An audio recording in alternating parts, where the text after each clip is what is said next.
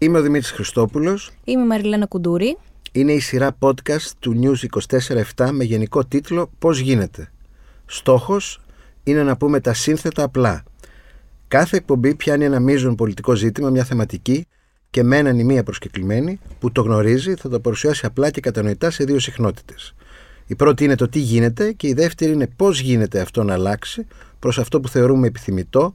Άρα λοιπόν από τη μία πλευρά το πραγματικό και από την άλλη το ζητούμενο. Γι' αυτό λοιπόν η σειρά έχει τίτλο Πώς γίνεται. Κάθε εβδομάδα λοιπόν και ένα καινούργιο ερώτημα. Σήμερα η προσκεκλημένη μας είναι η πρίτανης του Παντίου Πανεπιστημίου καθηγήτρια ιστορίας Χριστίνα Κουλούρη, την οποία έχουμε κοντά μας και το ερώτημα της σημερινής εκπομπής είναι ένα καλύτερο δημόσιο πανεπιστήμιο. Πώς γίνεται. Καλησπέρα Χριστίνα. Καλησπέρα Δημήτρη, Μαριλένα. Καλησπέρα. Καλησπέρα. Είμαστε κατά έναν τρόπο και οι τρεις εδώ παιδιά του Παντίου. Η Μαριλένα είναι το νεότερο παιδί του Παντίου. Η οποία τελείωσες. Έτσι, στο επικοινωνίας μέσων και πολιτισμού. Ωραιότατα. Άρα λοιπόν, μια και η Μαριλένα είναι και η host εδώ πέρα, εγώ θα έλεγα να ξεκινήσεις εσύ αυτή την κουβέντα με ό,τι ερώτηση θα να βάλεις στην καθηγήτρια Κουλούρη. Ε, ωραία. Λοιπόν, ε, αρχικά σκεφτόμουν να, να ξεκινήσουμε λίγο την κουβέντα μας, να χαρτογραφήσουμε έτσι κάποια προβλήματα που υπάρχουν στο Ελληνικό Δημόσιο Πανεπιστήμιο. Ε, με κυριότερο, κατά τη γνώμη μου, μια μεγάλη αγωνία πολλών φοιτητών και που έζησα κι εγώ μέσα στο Πάντιο Πανεπιστήμιο που είναι κυρίως ανθρωπιστικών σπουδών. Πολλοί φοιτητές και πολλές φοιτητριές ε, αισθάνονται ε, ότι οι, οι σπουδές τους σε πολλά εισαγωγικά χαραμίζονται όταν πια τελειώνει η, τελειώνει η φοιτησή τους στο πανεπιστήμιο και δεν μπορούν να βρουν δουλειά στο αντικείμενό τους. Ε, Επομένως, η, η, σχέση σπουδών πτυχίου αξίας σε σχέση με την αγορά εργασίας ε, κάπου χάνεται και θεωρώ ότι είναι ένα πολύ μεγάλο πρόβλημα. Ε, θέλετε να μας πείτε κάτι πάνω σε αυτό και πώς αυτό ναι. μπορεί να αλλάξει; Αυτή είναι η αγωνία και η δική σας και η δική μας. Ε, δηλαδή ως δάσκαλοι και πανεπιστημιακοί το πρώτο που θέλουμε είναι αυτό που κάνουμε να έχει αντίκρισμα στη νέα γενιά. Νομίζω και μπορώ να διαβεβαιώσω και τους συμφοιτητές και τις συμφοιτήτριές σου και όσους σήμερα φοιτούν ότι δεν είναι χαράμι οι σπουδές αυτές. Αυτές οι σπουδές που προσφέρονται στο Ελληνικό Δημόσιο Πανεπιστήμιο έχουν κύρος, έχουν αξία και ουσία. Ε, είναι, αδικούμε λίγο, αδικούμε λίγο το πανεπιστήμιο ε, συνδέοντάς το με ευθύγραμμο τρόπο με συγκεκριμένα επαγγέλματα. Η, η ανεργία των νέων δεν οφείλεται στην ποιότητα των σπουδών. Οφείλεται στο πρόβλημα της Ελλάδας. Είναι οικονομικό το θέμα και όχι ε, θέμα Δηλαδή το πρόβλημα είναι στην αγορά εργασίας Ε, γιατί να θυμηθούμε εδώ ότι λέμε πόσο βρίσκουν δουλειά τα παιδιά βγαίνοντας στο εξωτερικό. Ας κάνουμε την απλή ερώτηση. Πώς βρίσκουν δουλειά με το ίδιο πτυχίο στο εξωτερικό αν το πτυχίο δεν έχει αξία; Το πτυχίο έχει αξία. Το πρόβλημα είναι η ελληνική αγορά εργασίας. Άρα οι παρεμβάσεις θα πρέπει να γίνουν εκεί. Δεν σημαίνει ότι εμείς δεν θα πρέπει στα πανεπιστήμια να το λάβουμε υπόψη μας, να ανανεώσουμε τα γνωστικά αντικείμενα, να εξυγχρονίσουμε τα προγράμματα σπουδών, αλλά σε διαβεβαιώ ότι αυτό συμβαίνει. Δηλαδή έχουν γίνει άλματα, υπάρχουν ανοίγματα, υπάρχει δυνατότητα πρακτικής άσκησης στο εξωτερικό των Ελλήνων φοιτητών. Υπάρχει δυνατότητα να πάνε ένα εξάμεινο στο εξωτερικό με τα προγράμματα Εράσμου να σπουδάσουν. Δίνονται πάρα πολλές ευκαιρίες. Το μετά δεν μπορούμε δυστυχώς να το ελέγξουμε. Θα θέλαμε. Αλλά το μόνο που μπορούμε να κάνουμε είναι να προσφέρουμε σπουδές που έχουν αξία και κύρος. Και αυτό αναγνωρίζεται διεθνώς.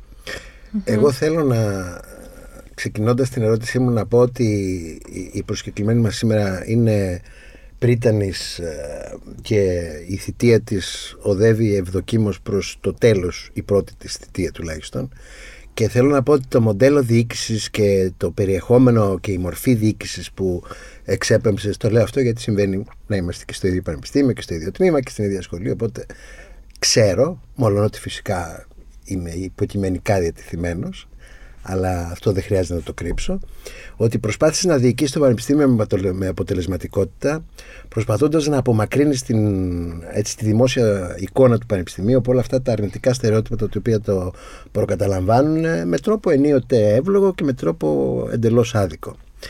Η, η ερώτηση που σου κάνω είναι ότι αν λέγαμε πες μου τα τρία δυνατά στοιχεία του ελληνικού πανεπιστημίου και πες μου και τα τρία στοιχεία στα οποία το ελληνικό πανεπιστήμιο προφανώς υπολείπεται.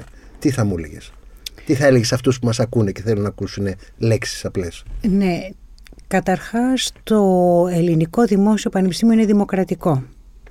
Ε, έχει μία παράδοση από τη μεταπολίτευση στον τρόπο που διοικείται που είναι σαφέστατα αντιπροσωπευτικός ανεξάρτητα εάν από τις αλλαγές ή τις ε, προ, διάφορες ρυθμίσεις που μπορεί αυτό να το υπονοβαίνουν. Πάντως είναι ένα πανεπιστήμιο δημοκρατικό. Πάντως ξέρεις ότι για πολλούς το ότι είναι δημοκρατικό δεν είναι κατά ανάγκη θετικό έτσι. Έχεις, δηλαδή έχεις απόλυτη επίγνωση φαντάζομαι ότι η δημοκρατική κότητα του ελληνικού πανεπιστημίου βάλεται ως ε, εστία και διάφορα. Ναι, αλλά αυτό το ακούμε και για την κοινωνία. Δηλαδή θέλω να πω ότι αυτή η κριτική στη δημοκρατία δεν σημαίνει ότι αν υπάρχουν προβλήματα στη δημοκρατία καταργούμε τη δημοκρατία.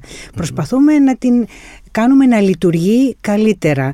Ε, η, τα, αυτό στο οποίο αναφέρθηκες, οι εικόνες αυτές, ε, χάους, ανομίας και τα λοιπά, αδικούν πάλι το πανεπιστήμιο, γιατί έχουμε 24 πανεπιστήμια και όπου αυτά τα περιστατικά ε, είναι πραγματικά μεμονωμένα ε, κατά κανόνα δεν αφορούν φοιτητές. Είναι στοιχεία εξωπανεπιστημιακά που μετέχουν και προβάλλονται δυσανάλογα ε, σε σχέση με τις επιτυχίες και τα επιτεύγματα του ελληνικού πανεπιστημίου από τα ε, μέσα μαζικής ενημέρωσης. Δηλαδή εδώ υπάρχει θα μπορούσαν να δείχνουν πολύ διαφορετικές εικόνες από το Πανεπιστήμιο. Λοιπόν, αυτό το κομμάτι λοιπόν νομίζω ότι ε, είναι ένα στερεοτυπικό κομμάτι, όχι ότι δεν υπάρχουν, θα, γιατί θα έρθω και σε αυτά τα, τα προβλήματα, αλλά επειδή αυτή τη στιγμή είμαστε στα θετικά, έτσι, πάμε, λοιπόν, ας μείνουμε σε αυτά. και εκτιμένο, ναι, μίζον, μίζον εκτιμένο της μεταπολίτευσης. Αυτά είναι μακροϊστορικά γεγονότα, δεν είναι αστεία. Και εκτιμένο και επίσης ένα πανεπιστήμιο που ακριβώς επειδή ήταν ανοιχτό σε όλη την κοινωνία και στην, ε, στις περιφέρειες και στα παιδιά από τα ε, μεσαία και κατώτερα στρώματα ε, αποτέλεσε μεταπολιτευτικά αλλά και θα έλεγα και νωρίτερα έναν μοχλό κοινωνικής κινητικότητας πόσοι δεν έχουν γίνει γιατροί από αγροτικές οικογένειες, πόσοι δεν έχουν ανέβει, ε, γίνει καθηγητές πανεπιστημίου προερχόμενοι από μικροαστικά στρώματα. Αυτό σε άλλες κοινωνίες θα ήταν αδιανόητο. Αυτό λοιπόν νομίζω ότι αυτός ο χαρακτήρας του ελληνικού δημόσιου πανεπιστημίου είναι ένα μεγάλο ε, πλεονέκτημα. Άρα ένα λαϊκό πανεπιστήμιο, ένα πανεπιστήμιο με απεύθυνση σε μεγάλες μάζες. Ναι, ε, και βέβαια έχει πληρώσει και αυτή τη μαζικότητα, ε, όμως το θετικό για μένα είναι πολύ πιο σημαντικό γιατί αυτό άλλαξε την ελληνική κοινωνία.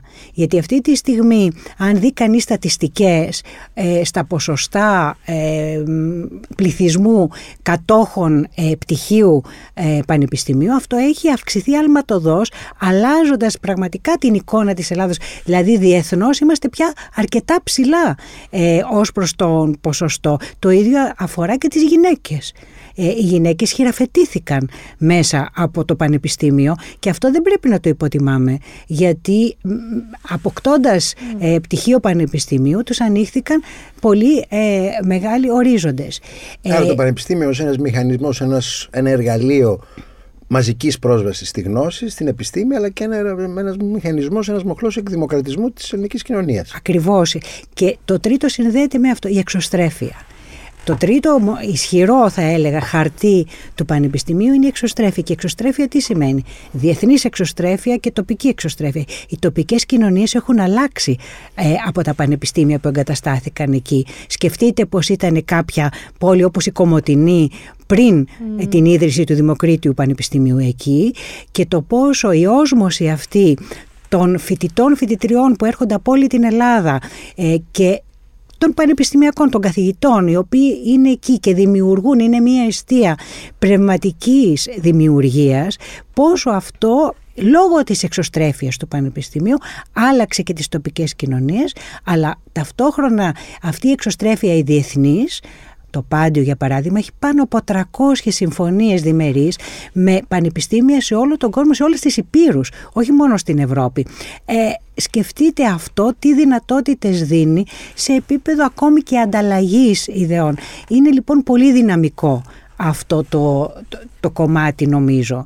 Ε, κάτω από αυτά τα τρία υπάρχουν πολλά άλλα τα οποία μπορούμε να, να, να συζητήσουμε. Πάντως το Πανεπιστήμιο είναι ένας θεσμός που πραγματικά είναι πυλώνας αλλαγών για την κοινωνία. Χωρίς το πανεπιστήμιο δεν μπορούμε να πάμε μπροστά. Αυτό είναι ξεκάθαρο και ως ιστορικός πρέπει να πω ότι αυτό ισχύει από την ίδρυση του κράτους. Από το 1837 που ιδρύθηκε το πρώτο πανεπιστήμιο, το πανεπιστήμιο ήταν φάρος, ήταν σημείο αναφοράς, ήταν τόπος, ήταν χωνευτήρι ε, για, για όλες τις αλλαγές. Τίποτα δεν μπορεί να γίνει χωρίς το τα πανεπιστήμια.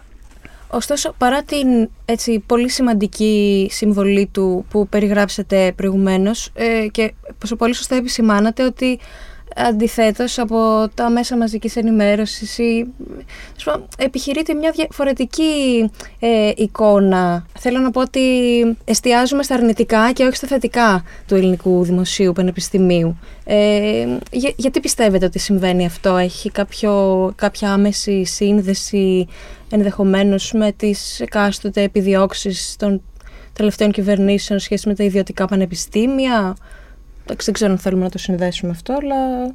Νομίζω ότι έχει να κάνει περισσότερο με μια προσπάθεια απαξίωσης του Πανεπιστημίου ε, ως δημοκρατικού, μαζικού και εξωστρεφούς όπως το ανέφερα προηγουμένως. Ε, το γιατί είναι διαφορετικό κάθε φορά. Εξαρτάται ποιος ε, μιλάει αρνητικά, εξαρτάται... Ε, δεν υπάρχει πάντα και μία προφανή σκοπιμότητα. Δηλαδή θα έλεγα ότι τα μέσα μαζικής ενημέρωσης επιδιώκουν τον εντυπωσιασμό με τον ίδιο τρόπο που προβάλλουν τις δολοφονίες ή ε, όλα τα δυσάρεστα ή δραματικά γεγονότα και αφήνουν τα υπόλοιπα. Είναι κάτι που προκαλεί το ενδιαφέρον. Είναι καταναλωτικό προϊόν.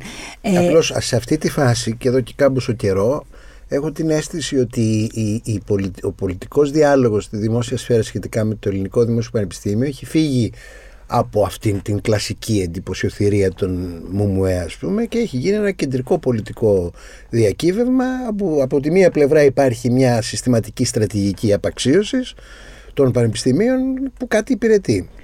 Σίγουρα αυτό διευκολύνει ε, την εισαγωγή των ιδιωτικών πανεπιστημίων και άλλων λύσεων ε, που σημαίνει ότι εγκαταλείπουμε λίγο το ελληνικό δημόσιο πανεπιστήμιο για να δώσουμε άλλες διεξόδους εναλλακτικές, να μειώσουμε ενδεχομένως τη στήριξη προς τα δημόσια πανεπιστήμια, να κλείσουμε τμήματα. Δεν υπάρχει αμφιβολία γιατί τα αρνητικά δεν τα είπαμε. Δεν πρέπει να κλείσουν και κανένα τμήμα. Ναι, τα αρνητικά δεν τα είπαμε. Ε, είναι απαραίτητος ένας κεντρικός σχεδιασμός του ακαδημαϊκού χάρτη. Αυτό είναι απαραίτητο. Ε, και αυτό δεν είναι δύσκολο να γίνει. Γιατί όλοι γνωρίζουμε και ε, τα, υπάρχουν γνωστικά αντικείμενα ε, τα επιστημονικά αντικείμενα τα οποία δεν υπάρχει λόγος να διαθέτουν 10 τμήματα ε, πανελληνίως. Υπάρχουν καινούργια γνωστικά αντικείμενα που θα άξιζε να έχουν κάποιο τμήμα και υπάρχουν τμήματα που δεν μπορούν να είναι απομονωμένα σε μία πόλη χωρίς κάμπους, χωρίς δηλαδή το πανεπιστήμιο να, να συγκροτεί μία κοινότητα. Αυτό παρατηρείται κυρίως στα περιφερειακά πανεπιστήμια γιατί εδώ στην Αθήνα το κάθε πανεπιστήμιο είναι συγκεντρωμένο σε μία συγκεκριμένη πανεπιστημίου πολύ όπως θα λέγαμε παρά, παρά τις όποιες διασπάσεις. Προφανώς θα πρέπει να αναδιοργανωθούν, αλλά τι συμβαίνει; Δεν υπάρχει κάποιος σχεδιασμός και μία τεκμηρίωση αυτού που γίνεται. Εγώ για παράδειγμα θα έβλεπα αν θέλεις να ενισχύσεις την περιφέρεια ότι πας σε ένα τμήμα που έχει ένα και μοναδικό και πρωτότυπο και ελκυστικό γνωστικό αντικείμενο στην, στην Κέρκυρα για παράδειγμα ή στην, στη Θράκη. Ε, κάποιος που θα ήθελε να σπουδάσει, λέω κάτι τυχαίο τώρα, δεν, design Για, να ξέρει ότι αυτό δεν μπορεί να το κάνει στην Αθήνα. Δεν μπορεί να το κάνει στη Θεσσαλονίκη. Θα πρέπει να πάει εκεί. Εάν λοιπόν σχεδιαστεί έτσι και ενισχύει στην περιφέρεια, ε, και ταυτόχρονα δεν συνοστίζεται όλος ο κόσμος μέσα από μετεγγραφές στην Αθήνα που δεν μπορούν να αντέξουν τα πανεπιστήμια αυτά τα ακροατήρια. Δηλαδή δεν μπορεί να υπάρχει, να, ζητούν, να ζητάνε τα τμήματα τα αθηναϊκά λιγότερους φοιτητές, φοιτήτριες για να μπορέσουν να ανταπεξέλθουν και να έρχονται συνεχώς όλο και περισσότεροι. Θα έπρεπε λοιπόν, υπάρχει αρκετός φοιτητικός πληθυσμός, δεν υπάρχει λόγος να τον μειώσουμε βάζοντας κόφτες, αλλά θα πρέπει να αναδιοργανώσουμε έτσι τον ακαδημαϊκό χάρτη και τα γνωστικά αντικείμενα ώστε η περιφέρεια να είναι ελκυστική. Γιατί τι κίνητρο θα έχει κάποιος αν δεν είναι για να σπουδάσει να πάει κάτι; Σε μια σχολή εχμής ε, που, εχμής που θα του βρει δουλειά μετά, να έχει, το πτυχίο να είναι ένα πτυχίο που θα έχει αντίκρισμα. Αυτό λοιπόν έχει να κάνει με, τον, με την αναδιάταξη του ακαδημαϊκού χάρτη και την εξισορρόπηση περιφέρειας κέντρου, η οποία δεν υπάρχει αυτή τη στιγμή. Χριστίνα, μία ερώτηση που έχω πραγματικά την έχω κιόλας, δεν την κάνω δηλαδή μόνο για την εκπομπή σε τι βαθμό μπορούμε να βρούμε λύσεις στα προβλήματα του Πανεπιστημίου χωρίς να κουμπίσουμε το σύστημα της δευτεροβάθμιας εκπαίδευσης και το ζήτημα της πρόσβασης στα πανεπιστήμια με τις πανελλήνες εξετάσεις που δημιουργούν μια κατάσταση όπου οι περισσότεροι εκ των εξαχθέντων μπαίνουν σε σχολές που δεν τις έχουν προτιμήσει.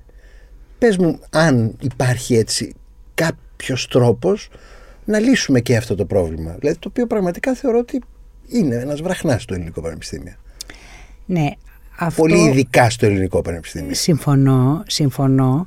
Ε, είναι ένας γόρδιος δεσμός. Ε, είναι δύσκολο να αλλάξει σύντομα γιατί αυτό έχει δημιουργήσει μια κουλτούρα ναι, ναι. και μια αλυσίδα. Αδιάβλητες εξετάσεις κλπ. Όχι μόνο αυτό, φροντιστήρια. Ναι, δηλαδή υπάρχει, εδώ είναι ένας ολόκληρος κόσμος που δεν θα έλεγα ότι δεν εξαντλείται στη δευτεροβάθμια, αλλά αγκαλιάζει μέχρι και την πρωτοβάθμια εκπαίδευση. Η μεταρρύθμιση εκπαιδευτική μεταρρύθμιση πρέπει να αρχίσει από τον υπηαγωγείο και πρέπει να υπακούει σε μια συνολική ε, θα έλεγα ένα όραμα και μία στόχευση συνολική και που το ένα να, να δένουν όλα σε ένα σχέδιο κοινό. Η, σίγουρα υπάρχει πρόβλημα στη δευτεροβάθμια, αλλά το πρόβλημα δεν είναι οι εισαγωγικές εξετάσεις, είναι το πριν. Το πρόβλημα είναι ότι το ελληνικό σχολείο σχεδόν από την πρώτη δημοτικού και δεν υπερβάλλω γιατί το έχω ζήσει αυτό ακόμη και με τα δικά μου τα παιδιά ε, νόμο... δεν θυμάσαι μόνο τα δικά σου χρόνια, oh. μιλάς και για τα παιδιά σου. Όχι, ε, ναι, προφανώς. Ε, καλά, εμείς είμαστε πιο ελεύθερα παιδιά τότε. Ε, τώρα είναι δύσκολα τα πράγματα, τότε περάσαμε καλά. Ε, λοιπόν, από την πρώτη δημοτικού λοιπόν σχεδόν, αλλά ας πούμε από την τετάρτη δημοτικού, νομοτελειακά οι σπουδές οδηγούν στις αγωγικές εξετάσεις μάθε να αποστηθίζεις γιατί έτσι θα μπει στο πανεπιστήμιο. Κάτι είναι... το οποίο έρχεται σε αντίθεση με τις, με τις βασικές, τα βασικά αξιώματα της επιστημονικής γνώσης, ας το πούμε. Ακριβώς, ακριβώς, ακριβώς. Και γι' αυτό το λόγο αυτό που πρέπει να αναθεωρηθεί είναι όλοι το περιεχόμενο της εκπαίδευσης, η μέθοδος διδασκαλίας, τα περίφημα εγχειρίδια που δεν θα μπορεί το μοναδικό βιβλίο που εκδίδει ε, το, ε, το κράτος. Δεν υπάρχει αυτό πουθενά στον κόσμο αυτή τη στιγμή σχεδόν.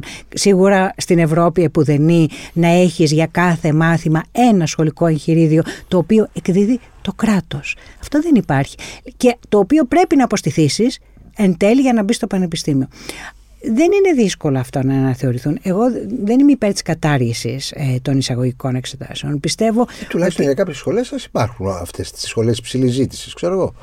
Για όλες ναι. γιατί να υπάρχουν. Όμως; Ναι, πρέπει να υπάρχουν και απλώς μπορείς να αλλάξεις τον τρόπο. Δηλαδή να είναι η κριτική σκέψη. Υπάρχει ένας φόβος ότι είναι υποκειμενική αξιολόγηση ε, γραπτού που βασίζεται στην κριτική σκέψη ενώ αυτό το οποίο είναι λίγο προκάτ και ξέρουμε η σειρά 3 μέχρι 8 από τη σελίδα 25 και μετά η, η σειρά 9 με 10 από τη σελίδα 28 ότι αν υπάρχουν αυτά είναι η απάντηση. Τέλος πάντων είναι πάρα πολύ μεγάλο το ζήτημα. Ωραία. Η ερώτηση όμως που βάζω και μετά είναι η εξής. σε τι βαθμό μια μεταρρύθμιση που αφορά τα του πανεπιστημίου, τα του οίκου του πανεπιστημίου αποκλειστικά, μπορεί να αποφέρει αποτελέσματα χωρίς να συνοδευτεί από όλα αυτά τα οποία οδηγούν με αυτόν τον στρεβλό τρόπο που έχουμε όλοι συνομολογήσεις στο ελληνικό πανεπιστήμιο. Έχω την αίσθηση δηλαδή ότι παίζουμε μια τράπουλα με συμμετρημένα χαρτιά αν δεν ακουμπήσουμε τα προηγούμενα. Ωστόσο, δεν μπορούμε να περιμένουμε να γίνει μια ολική μεταρρύθμιση εκπαιδευτική στην Ελλάδα όπως έχουν Ακριβώς. γίνει μία-δύο από καταβολής του ελληνικού ε, κράτους. Θα πρέπει με κάποιον τρόπο κάπως να κοιτάξουμε να φτιάξουμε και Μπορούμε το, το να φτιάξουμε. Μπορούμε να φτιάξουμε Πάμε, κάποια λοιπόν, στο πανεπιστήμιο. Στα, αυτά που μπορούμε να φτιάξουμε, τα οποία αντανακλούν και τις παθογένειέ τους. Αν, αν λέγαμε τώρα λοιπόν ποιο είναι το πιο κρίσιμο, το πιο προβληματικό, το πιο παθογενές στοιχείο στο ελληνικό πανεπιστήμιο, τι θα μου έλεγες; Ε, νομίζω ότι είναι ο υπουργοκεντρικός χαρακτήρας ε, του συστήματος της ενότητας εκπαίδευσης, το οποίο είναι μία διαχρονική παθογένεια. Δηλαδή, όποιος υπουργός παιδείας αλλάζει, όχι απαραίτητος με, διαφο- με αλλαγές κυβερνήσεων κτλ, θέλει να επιβάλλει τη δική του μεταρρύθμιση στο πανεπιστήμιο. Έχει αλλάξει ο τρόπος εκλογής των μελών ΔΕΠ των καθηγητών 18 φορές τα τελευταία χρόνια. Έχει αλλάξει το σύστημα εκλογής των διοικήσεων 8, δεν ξέρω. Ναι. Δηλαδή, και επίσης υπάρχει μία υπερπαραγωγή νόμων, όταν λέω υπερπαραγωγή εννοώ πάρα πολλοί από αυτούς που μπορούμε να αντέξουμε, περισσότεροι από αυτούς που μπορούμε να αντέξουμε, οι οποίοι έχουν ένα κανονιστικό, ρυθμιστικό χαρακτήρα που δεν επιτρέπουν το αυτοδιοίκητο και την αυτονομία του Πανεπιστήμιου. Το Πανεπιστήμιο πρέπει να είναι αυτόνομο, να έχει τη δυνατότητα να αυτοπροσδιορίζεται, να παίρνει τις αποφάσεις του, να έχει ευελιξία. Αυτό δεν ισχύει. Εμείς ε, αναλωνόμαστε και μιλάω τώρα από την πλευρά της διοίκησης, αλλά προφανώς αυτό ε, έχει επίπτωση σε όλους, σε όλα τα μέλη της ακαδημαϊκής κοινότητας, αναλωνόμαστε στο να ερμηνεύουμε το άρθρο τάδε του νόμου τάδε για μία μικρή ενέργεια που είναι να αγοράσω δύο σφραγίδες των 30 ευρώ πρέπει να ε, εμπλακούν 9 άνθρωποι και 4 υπηρεσίες και αυτό δεν μπορεί να πάει έτσι. Δηλαδή μπορεί να φαίνεται ίσονος σημασίας ότι δεν αγγίζει πολιτικά και ιδεολογικά, όμως είναι στον πυρήνα της αυτονομίας και του αυτοδίκητου. Αν εσύ μεθαύριο γινώσουν, κάτι το οποίο το εύχομαι για αυτή τη χώρα, υπουργός Παιδείας. Εγώ μας δεν το εύχομαι. Μας είπες προηγουμένως. Για σένα μπορεί να Ναι, δεν το εύχομαι, όχι. Ναι. ναι επειδή είπα για τη χώρα. λοιπόν, μας είπες προηγουμένως ότι υπάρχει ένα μείζον θέμα με το γεγονός ότι είναι, υπάρχει ένα σύστημα το οποίο είναι προσωπαγέ γύρω από κάθε υπουργό, ο οποίος έρχεται και βάζει τη σφραγίδα του. Εσύ λοιπόν, τι σφραγίδα θα έβγαζες προκειμένου να αλλάξει αυτό το σύστημα, όπου κάθε λίγο και λιγάκι αλλάζουν οι νόμοι σχετικά με το ελληνικό πανεπιστήμιο στην κατεύθυνση που κάθε υπουργός θέλει; Δώσε μου το στίγμα. Θα έφτιαχνα ένα νόμο πλαίσιο, αλλά κανονικά νόμο πλαίσιο. Δηλαδή, με λίγα άρθρα που θα επέτρεπε στα πανεπιστήμια να τον εξειδικευσουν Δεν μπορεί να επιβάλλεται οριζόντια, να επιβάλλονται οριζόντια οι ίδιες διατάξεις για πανεπιστήμια όπως το Αιγαίο, η Κρήτη και, το Πυραιός. Όχι, είναι τελείως διαφορετικά μεγέθη, Ωραία. στοχεύσεις κτλ. Άρα αυτό που λες, ένας γενικός νόμος, κατευθύνσεις, νόμο πλαίσιο, νόμος πλαίσιο ο οποίος θα εξειδικεύεται πλέον μέσα σε ένα κλίμα, μέσα σε μια αυτοτέλεια από τα πανεπιστήμια. Πώς γίνεται ένα νομικό πρόσωπο δημοσίου δικαίου, όπως κατά το Σύνταγμα το ελληνικό είναι το Ελληνικό Πανεπιστήμιο, να έχει αυτή την αυτοτέλεια; Ένα νομικό πρόσωπο δημοσίου δικαίου, με τα νομικά που ξέρω, δεν είναι πάρα πολλά, αλλά δεν είναι λίγα, είναι το πιο δεμένο όργανο στο κράτος. Είναι σαν μια εφορία, σε ένα αστυνομικό τμήμα. Εξορισμού τα χέρια του είναι δεμένα. Δεν θα μπορούσε προκειμένου και τις ατραπούς της επικίνδυνες ιδιωτικοποίησης να προλάβουμε και αυτή την αυτονομία και την αυτοτέλεια να καλλιεργήσουμε τουλάχιστον να δώσουμε στο Πανεπιστήμιο αυτό που έχουν τα δημόσια πρόσωπα τα οποία όμως δεν είναι δημοσίου δικαίου, είναι ιδιωτικού Αυτό θα ήταν μια τολμηρή λύση ε, την οποία εγώ θα εξέταζα σοβαρά. Μάλιστα. Χαίρομαι που το ακούω γιατί για μένα αυτή είναι η λύση. Είναι η λύση και στα προβλήματα της καθημερινότητας τα οποία είναι φορτισμένα με τον τρόπο που είπες, αλλά είναι και η λύση που κλείνει κιόλας την πόρτα στο άλλο, το οποίο κατά την άποψή μου είναι εξαιρετικά επικίνδυνο. Αλλά Μαριλένα, για πες μας τώρα και εσύ έτσι, ως outsider, γιατί τώρα και εγώ είμαι κομμάτι αυτού του προβλήματος. Και... Ε, μια ερώτηση ακόμα. Ε, σε σχέση με τα προβλήματα, η χρηματοδότηση πιστεύετε ότι είναι ένα από τα μεγάλα προβλήματα των πανεπιστημίων; Ναι, δεν έχω προλάβει, έχω πει το ένα μόνο, μου ναι. είχατε πει τρία. Γι' αυτό Οπότε, κάνω εγώ τώρα την πάση σωστά, για το δεύτερο. Σωστά, είναι το δεύτερο. Είναι το δεύτερο. Ε, αυτό είναι μία απόφαση της πολιτείας αν θέλει να ενισχύσει τη δημόσια ανώτατη εκπαίδευση. Και δεν είναι μόνο η χρηματοδότηση, δηλαδή να δοθούν χρήματα. Το βασικό πρόβλημα είναι τα στελέχη. Γι' αυτό και συνηθίζω να επαναλαμβάνω ότι το πρόβλημα του ελληνικού δημόσιου πανεπιστημίου δεν είναι η υποχρηματοδότηση αλλά η υποστελέχωση. Γιατί πολλά πανεπιστήμια βρίσκουν χρηματοδότηση ε, θα έλεγα πρόσθετη μέσω των ερευνητικών προγραμμάτων αλλά δεν τους επιτρέπεται ούτε και με αυτά να προσλάβουν προσωπικό. Επομένως, οποιαδήποτε, η υλοποίηση οποιοδήποτε φιλόδοξου προγράμματος είναι αυτό που κατά καιρούς έχω γράψει κιόλας, ε, δεν μπορεί να, ε, να γίνει χωρίς να έχεις το απαραίτητο προσωπικό που είναι και αριθμητικό το πρόβλημα αλλά είναι και ποιοτικό. Δηλαδή θέλεις νέες δεξιότητες πια από αυτούς που θα στελεχώσουν ένα ε, πανεπιστήμιο. Επίσης διδακτικό προσωπικό. Έχουμε σοβαρό πρόβλημα. Δεν μπορεί να γίνουν μαθήματα όσο και να μας αρέσει το αμφιθέατρο με 300 άτομα και έναν διδάσκοντα, mm. η αποτελεσματική διδασκαλία γίνεται με μικρότερες ομάδες, όπου εκεί υπάρχει η δυνατότητα να εμβαθύνει κανείς, γιατί το πανεπιστήμιο δεν είναι η αποκαθέδρας που είχαμε πριν από 200 χρόνια. Αυτή τη στιγμή χρειάζονται δεξιότητες να καλλιεργηθούν μέσα να διδαχθεί μέθοδος, μεθοδολογία, το οποίο δεν υπάρχει. Το ξέρετε, το ξέρεις και εσύ και ε, παρά τις φιλότιμες προσπάθειες μόνο στα μεγάλα έτη που με εργασίες που υπάρχουν ή με πιο, πιο εξειδικευμένα αντικείμενα που κατακαιρματίζεται λίγο. Αλλά τα μεγάλα μαθήματα δεν μπορεί να γίνονται σε αμφιθέσεις. Δηλαδή χρειάζεται και διδακτικό προσωπικό. Άρα η απάντησή μου είναι ότι αν ήταν να διαλέξω ανάμεσα σε περισσότερα χρήματα και περισσότερες θέσεις θα διάλεγα περισσότερες θέσεις. Μάλιστα. Τώρα, εγώ έχω ένα ερώτημα το οποίο προκύπτει από ένα πολύ εύλογο επιχείρημα που έχω ακούσει εσχάτως και το άκουσα και εμπεριστατωμένα μάλιστα, το οποίο είναι το εξής. Η Ελλάδα είναι μια χώρα η οποία παραδοσιακά εδώ και αρκετά χρόνια, ουσιαστικά μετά το τέλος του εμφυλίου για διάφορους λόγους, επενδύει πολλά στην εκπαίδευση των παιδιών της.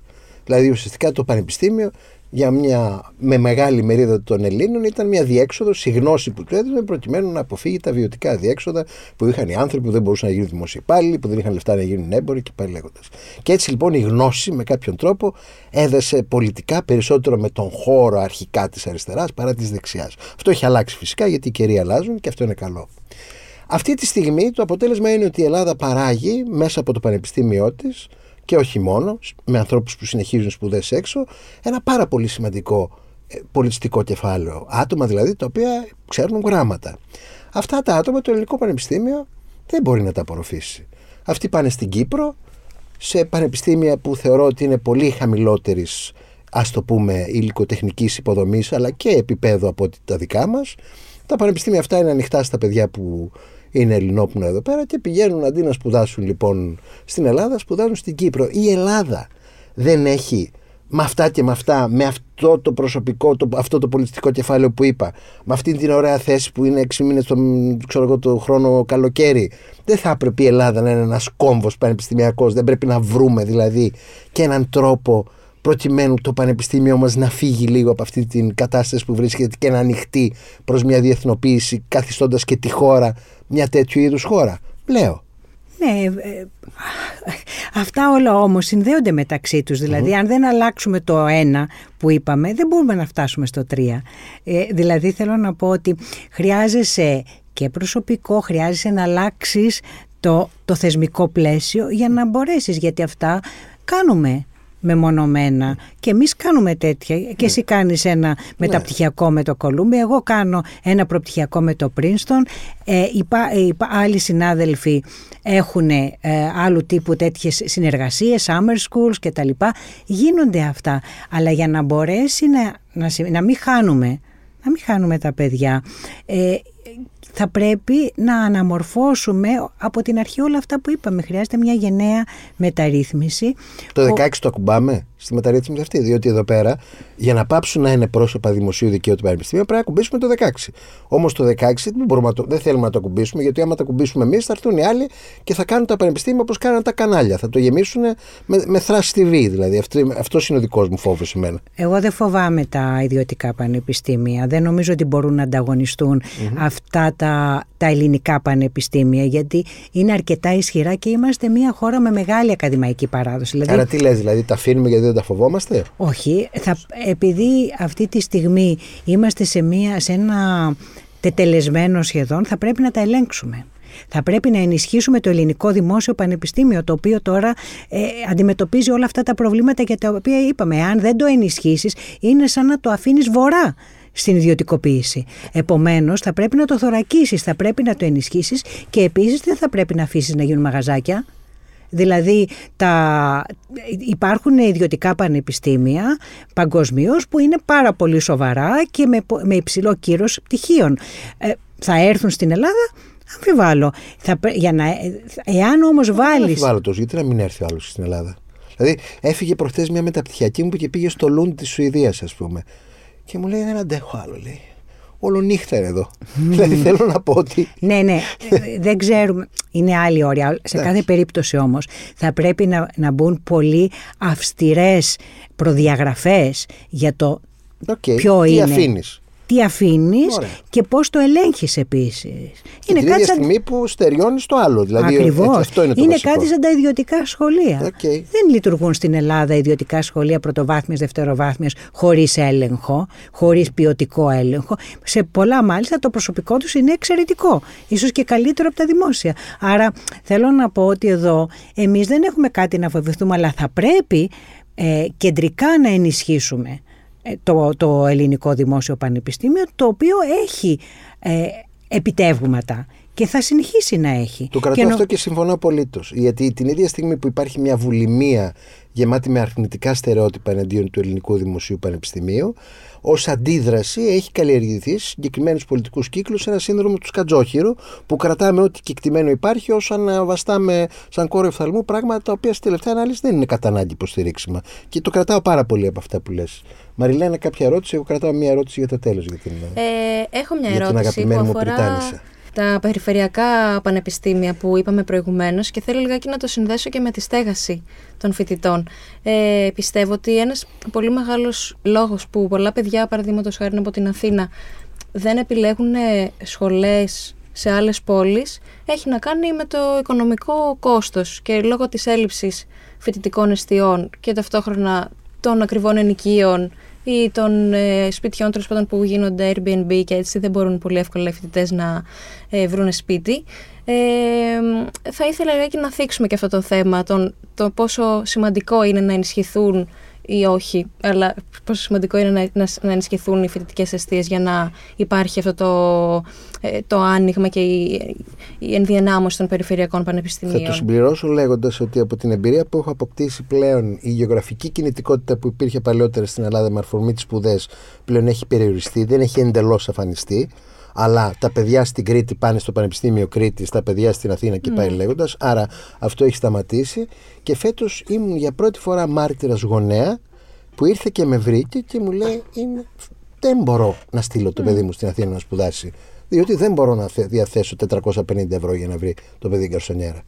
Και αυτό μου φάνηκε πολύ οδυνηρό, μου φάνηκε εφιαλτικό δηλαδή ότι για πρώτη φορά ουσιαστικά τη μεταπολίτευση αλλά και πιο πίσω, πλέον ο φτωχός δεν μπορεί να στείλει το παιδί του στην πόλη για να σπουδάσει. Και αυτό είναι ένα μεγάλο χτύπημα αυτής της κοινωνικής κινητικότητας. Ε, περιορίζονται τα κριτήρια στην, στην πραγματικότητα, στο τι θέλεις να σπουδάσεις. Σωστά, σωστά. Αυτό είναι ένα πολύ μεγάλο πρόβλημα. Ε, δεν επαρκούν οι φοιτητικές αιστείες, κανονικά θα έπρεπε να υπάρχει μεγάλη επένδυση ε, στην κατασκευή φοιτητικών εστιών ε, μέσα από το πρόγραμμα δημοσίων επενδύσεων, το παλιό πρόγραμμα, το έτσι ονομαζόταν πριν, το έχουμε, αλλά τώρα έχει εξελιχθεί, το οποίο θα μπορούσε να δίνει χρήματα. Υπάρχει ένα τέτοιο πρόγραμμα, εξ όσων γνωρίζω, κατασκευής φοιτητικών εστιών. Το Πάντιο ξαναξεκινάει την κατασκευή της φοιτητικής εστίας του χρόνου, ε, δηλαδή ήδη τώρα έχουμε ε, δρομολογήσει την ανακαίνιση αυτού του εγκαταλελειμμένου κτηρίου που λειτουργούσε ως φοιτητική αιστεία και έκλεισε λόγω των σεισμών. Ε, αλλά το πρόβλημα είναι πολύ μεγάλο λόγω της ανόδου της αγοράς ακινήτων. Δηλαδή ο τουρισμός ε, φαίνεται αυτή τη στιγμή δεν είναι μόνο για τους φοιτητές και τις φοιτήτριες. Δυσκολεύεσαι να βρεις σπίτι δηλαδή νέα ζευγάρια δυσκολεύονται να βρουν σπίτι. Αλλά είναι ένα πρόβλημα πάρα πολύ σοβαρό το οποίο ε, τα ίδια τα πανεπιστήμια δεν μπορούν να το λύσουν μόνα τους.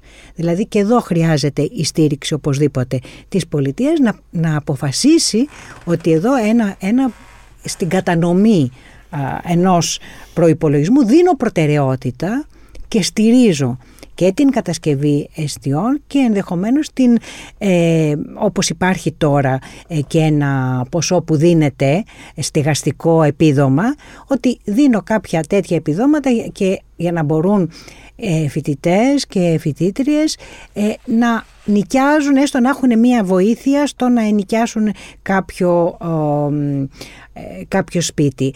Θα πρέπει να λίγο εδώ όμως να κάνουμε και μία παρατήρηση. Ε, υπάρχει μία παράδοση ότι οι Έλληνες δεν συγκατοικούν. Δηλαδή οι περισσότεροι γονείς ψάχνουν σπίτι για να μείνει μόνο τους το παιδί τους. Ε, αυτό δεν υπάρχει στις άλλες χώρες.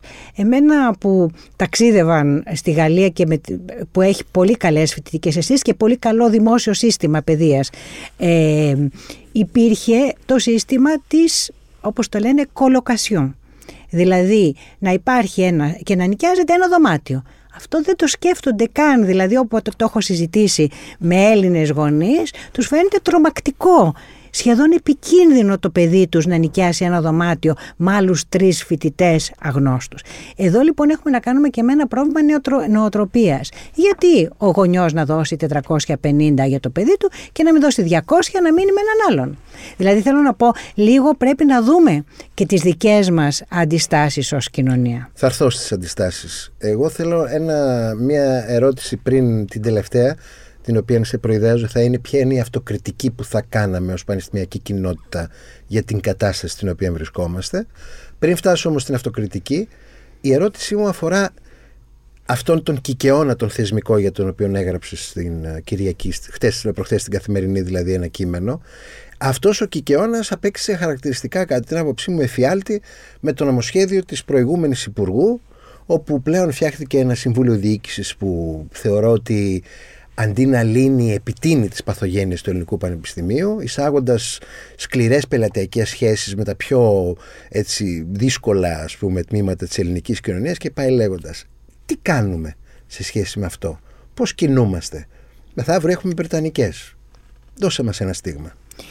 Κοίταξε, ε, νομίζω ότι όταν ε, ε, έγραφαν τον νόμο δεν είχαν προβλέψει. Δεν είχαν προβλέψει ή είχαν προβλέψει; Ε, νομίζω ότι δεν μπορεί να, να θέλει να διαλύσεις ε, δηλαδή Αν ότι... πιστεύεις ότι αυτό είναι άνδρο ακολασίας, ε, ανομίας, αθλειότητας, ε, ναι, τεμπελιάς και όλα αυτά, γιατί να μην το θέλει Ναι, αλλά αυτό, αυτό το σύστημα, υποτίθεται ότι τη βάζει ένα συμβούλιο για να διοικεί, το οποίο θα μπορέσει να βάλει τάξη με έναν τρόπο, αλλά δεν υπονομεύει το ίδιο το συμβούλιο, γιατί ο νόμος αυτός υπονομεύει το συμβούλιο πριν καν συγκροτηθεί. Εξήγησε μας πώς. Ναι, ο, ο τρόπος ε, ε, εκλογής των μελών του Συμβουλίου δημιουργεί τέτοια αδιέξοδα που δεν καταλήγουν να εκλέξουν πρίτανη. Τρία πανεπιστήμια κεντρικά, μεγάλα, το Αριστοτέλειο, το Μετσόβιο και το ΕΚΠΑ βρέθηκαν σε αδιέξοδο. Δύο επαρχιακά επί ένα χρόνο το καθένα δεν είχαν ε, πρίτανη, πριτανικές αρχές, γιατί υπάρχει μια, ένα πολύπλοκο, δεδαλώδες, σχεδόν βυζαντινό σύστημα που ευνοεί αυτά που ανέφερες, πελατειακές συναλλαγές κτλ., στις οποίες δεν θα έπρεπε κανονικά. Από ποιον πρέπει να, να διοικείται λοιπόν το Πανεπιστήμιο; Το πανεπιστήμιο. Πέρα από τον Πρίτανη. το πανεπιστήμιο, το πανεπιστήμιο, η σύγκλιτος ε, πρέπει να είναι το κεντρικό όργανο του πανεπιστήμιου όπως ήταν πάντα. Γιατί η σύγκλιτος εκπροσωπεί, αντιπροσωπεύει όλα τα τμήματα. Και με τον Δεν θέλουν μια συνδρομή ενός μάνατζερ ή καθηγητές για να, να, να διοικήσουν το πανεπιστήμιο; Ε, σίγουρα δηλαδή χρειάζεται. Εσύ, επειδή είσαι σήμερα σε γνωρίζω, είσαι πολύ καλός μάνατζερ, είσαι πολύ καλή διευθύντρια. Το ότι είσαι όμως πολύ καλή διευθύντρια δεν σημαίνει ότι είσαι πολύ καλή ιστορικός και πάει λέγοντας. Μπορώ να σκεφτώ δηλαδή και είχα τέτοιες τραυματικές εμπειρίες στο πανεπιστήμιο στο οποίο μαζί διδάσκουμε, τις οποίες όλοι τις είχαμε. Για πάμε πώς να τους ξεπεράσουμε ναι. αυτούς τους κινδύνους. Υπάρχει ανάγκη ε, οπωσδήποτε από έναν γενικό διευθυντή. Ε, αυτός θα μπορεί να είναι ανώτερος υπάλληλος, ο οποίος αναλαμβάνει αυτό το συντονιστικό ρόλο κάτω όχι μόνο από τον την Πρίτανη αλλά και τους αντιπριτάνες. Ε, το, το όργανο το οποίο κατά την άποψή μου το εκτελεστικό πρέπει να είναι το Πριτανικό Συμβούλιο. Γιατί μόνο οι Πρίτανης, ο Πρίτανης τέλος πάντων και οι αντιπριτάνες έχουν εικόνα όλων των τομέων του Πανεπιστημίου. Και αυτή με συνδρομή βέβαια, υπάρχει από κάτω η πυραμίδα και υπάρχει οπωσδήποτε ένας ή περισσότεροι γενικοί διευθυντές οι οποίοι λειτουργούν ως ενδιάμεση και που βοηθούν στο management. Άρα, λοιπόν, εκτελεστικός διευθυντής υπό την εποπτεία και την πολιτική καθοδήγηση Ακριβώς. του οργάνου διοίκησης που είναι σύγκλιτο υπό την Πρίτανη ή τον Πρίτανη. Και, και, και το Πριτανικό Συμβούλιο. Αυτό το μοντέλο είναι αρκετά λειτουργικό. Το δε Πριτανικό Συμβούλιο, επειδή είναι ολιγομελές, είναι και πιο αποτελεσματικό. Μπορεί να συνεδριάσει ε, εκτάκτως. Εμείς ας πούμε λέμε χθες να κάνουμε πριτανικό, να ξανακάνουμε σε τρεις μέρες. Κάτι που δεν μπορεί να γίνει με το Συμβούλιο Διοίκησης. Δεν θα είχα αντίρρηση, επειδή έχει γίνει πολλά, πολλή συζήτηση για Συμβούλια Διοίκησης, να υπάρχει ένα ε, ε, συμβουλευτικό όργανο, ένα όπως τα λένε advisory board, δηλαδή να υπάρχουν άνθρωποι από άλλα πανεπιστήμια που να μπορούν να διαβουλεύονται μαζί με τις Πριτανικές αρχές και να δίνουν την εμπειρία τους. Μόνο άνθρωποι από πανεπιστήμια και... Δεν μπορούσαν να είναι και από, οπωσδήποτε, και από χώρους πολιτισμού και από, ε, από την αγορά και από οπουδήποτε. Δηλαδή δεν, ανάλογα με τα αντικείμενα. Αυτό, αυτοί όμως να έχουν άλλο ρόλο. Δηλαδή να έχουν ναι, ένα ρόλο... Ναι, το, θα μπορούσε να υπάρχει αυτό. Ε, αυτό όμως να είναι απόφαση του Πανεπιστημίου αν του χρειάζεται γιατί θα πρέπει να προσαρμόζεται στα αντικείμενα του Πανεπιστημίου. Τέλεια. Μαριλένα. Ε, πιστεύετε, κάτι άλλο θέλω να ρωτήσω, αλλά μου γεννήθηκε απορία τώρα σε αυτό, ότι σε αυτό το συμβούλιο ας πούμε, θα είχε χώρο και κάποιος εκπρόσωπος πούμε, των φοιτητών, ε, οι φοιτητές ε, θα πρέπει να εκπροσωπούνται και να ακούγεται η άποψή τους σε ό,τι αφορά τα προγράμματα σπουδών, επομένως στη συνελεύση των τμήματων, στη Σύγκλιτο, ε, στο Πριτανικό, μάλλον περισσότερο στη Σύγκλιτο θα έλεγα, ε, και να ακούγεται η άποψή τους γιατί πρέπει να ακούγεται σε ό,τι αφορά τις σπουδές τους, να ακούμε τα παραπονά τους, τις ιδέες τους. Είναι, μπορεί να έχουν ιδέες που εμείς δεν έχουμε, είμαστε παλιοί και τώρα πια μεγάλοι. Επομένως είναι χρήσιμο οπωσδήποτε, αλλά όχι, στο, το Συμβούλιο είναι τελείως άλλου χαρακτήρα. Ναι. Είχα ετοιμάσει μια άλλη ερώτηση. Θα φύγω λιγάκι από τη θεματική και θα, θα πιάσω τη θεματική ισότητα στην εκπαίδευση. Ε, επειδή είπαμε προηγουμένως και για το πώς βοήθησε τις γυναίκες και τους ανθρώπους από πιο χαμηλά κοινωνικά στρώματα, θα ήθελα να πιάσω τους φοιτητές με αναπηρία. Τα ελληνικά δημόσια πανεπιστήμια ακόμα ε, δεν είναι αρκετά προσβάσιμα στους φοιτητές και στις ε, φοιτήτριες είτε με αμαξίδιο είτε στους τυφλούς ε, φοιτητές. Ε, οπότε θα ήθελα να κάνω την ερώτηση αν γίνονται προσπάθειες. Ξέρω ότι το Πάντιο είναι αρκετά πρωτοπόρος αυτό και με την βιβλιοθήκη ε, αλλά θα ήθελα και να θίξουμε και αυτό το, το θέμα, το αν γίνονται προσπάθειες να ξεπεραστούν αυτά τα εμπόδια έτσι ώστε να μπορέσουν όλο ένα και περισσότεροι άνθρωποι με αναπηρία να ναι, αυτό μας απασχολεί πάρα πολύ. Έχουμε ήδη μία μονάδα ισότιμης πρόσβασης. Υπάρχει ειδική επιτροπή που εκπροσωπούνται όλα τα τμήματα και οι υπηρεσίες του Παντίου, όπως τεχνική υπηρεσία, το, είναι η νοσηλεύτρια, η φοιτητική μέρημνα. Ε, είναι πολυεπίπεδο αυτό, δηλαδή αφορά και την φυσική προσβασιμότητα αλλά και τη δυνατότητα ανθρώπων με αναπηρία να κάνουν την εγγραφή τους, να διαλέξουν τα συγγράμματα, να διαβάσουν, να δώσουν εξετάσεις, να κινηθούν ε, στο χώρο του πανεπιστημίου.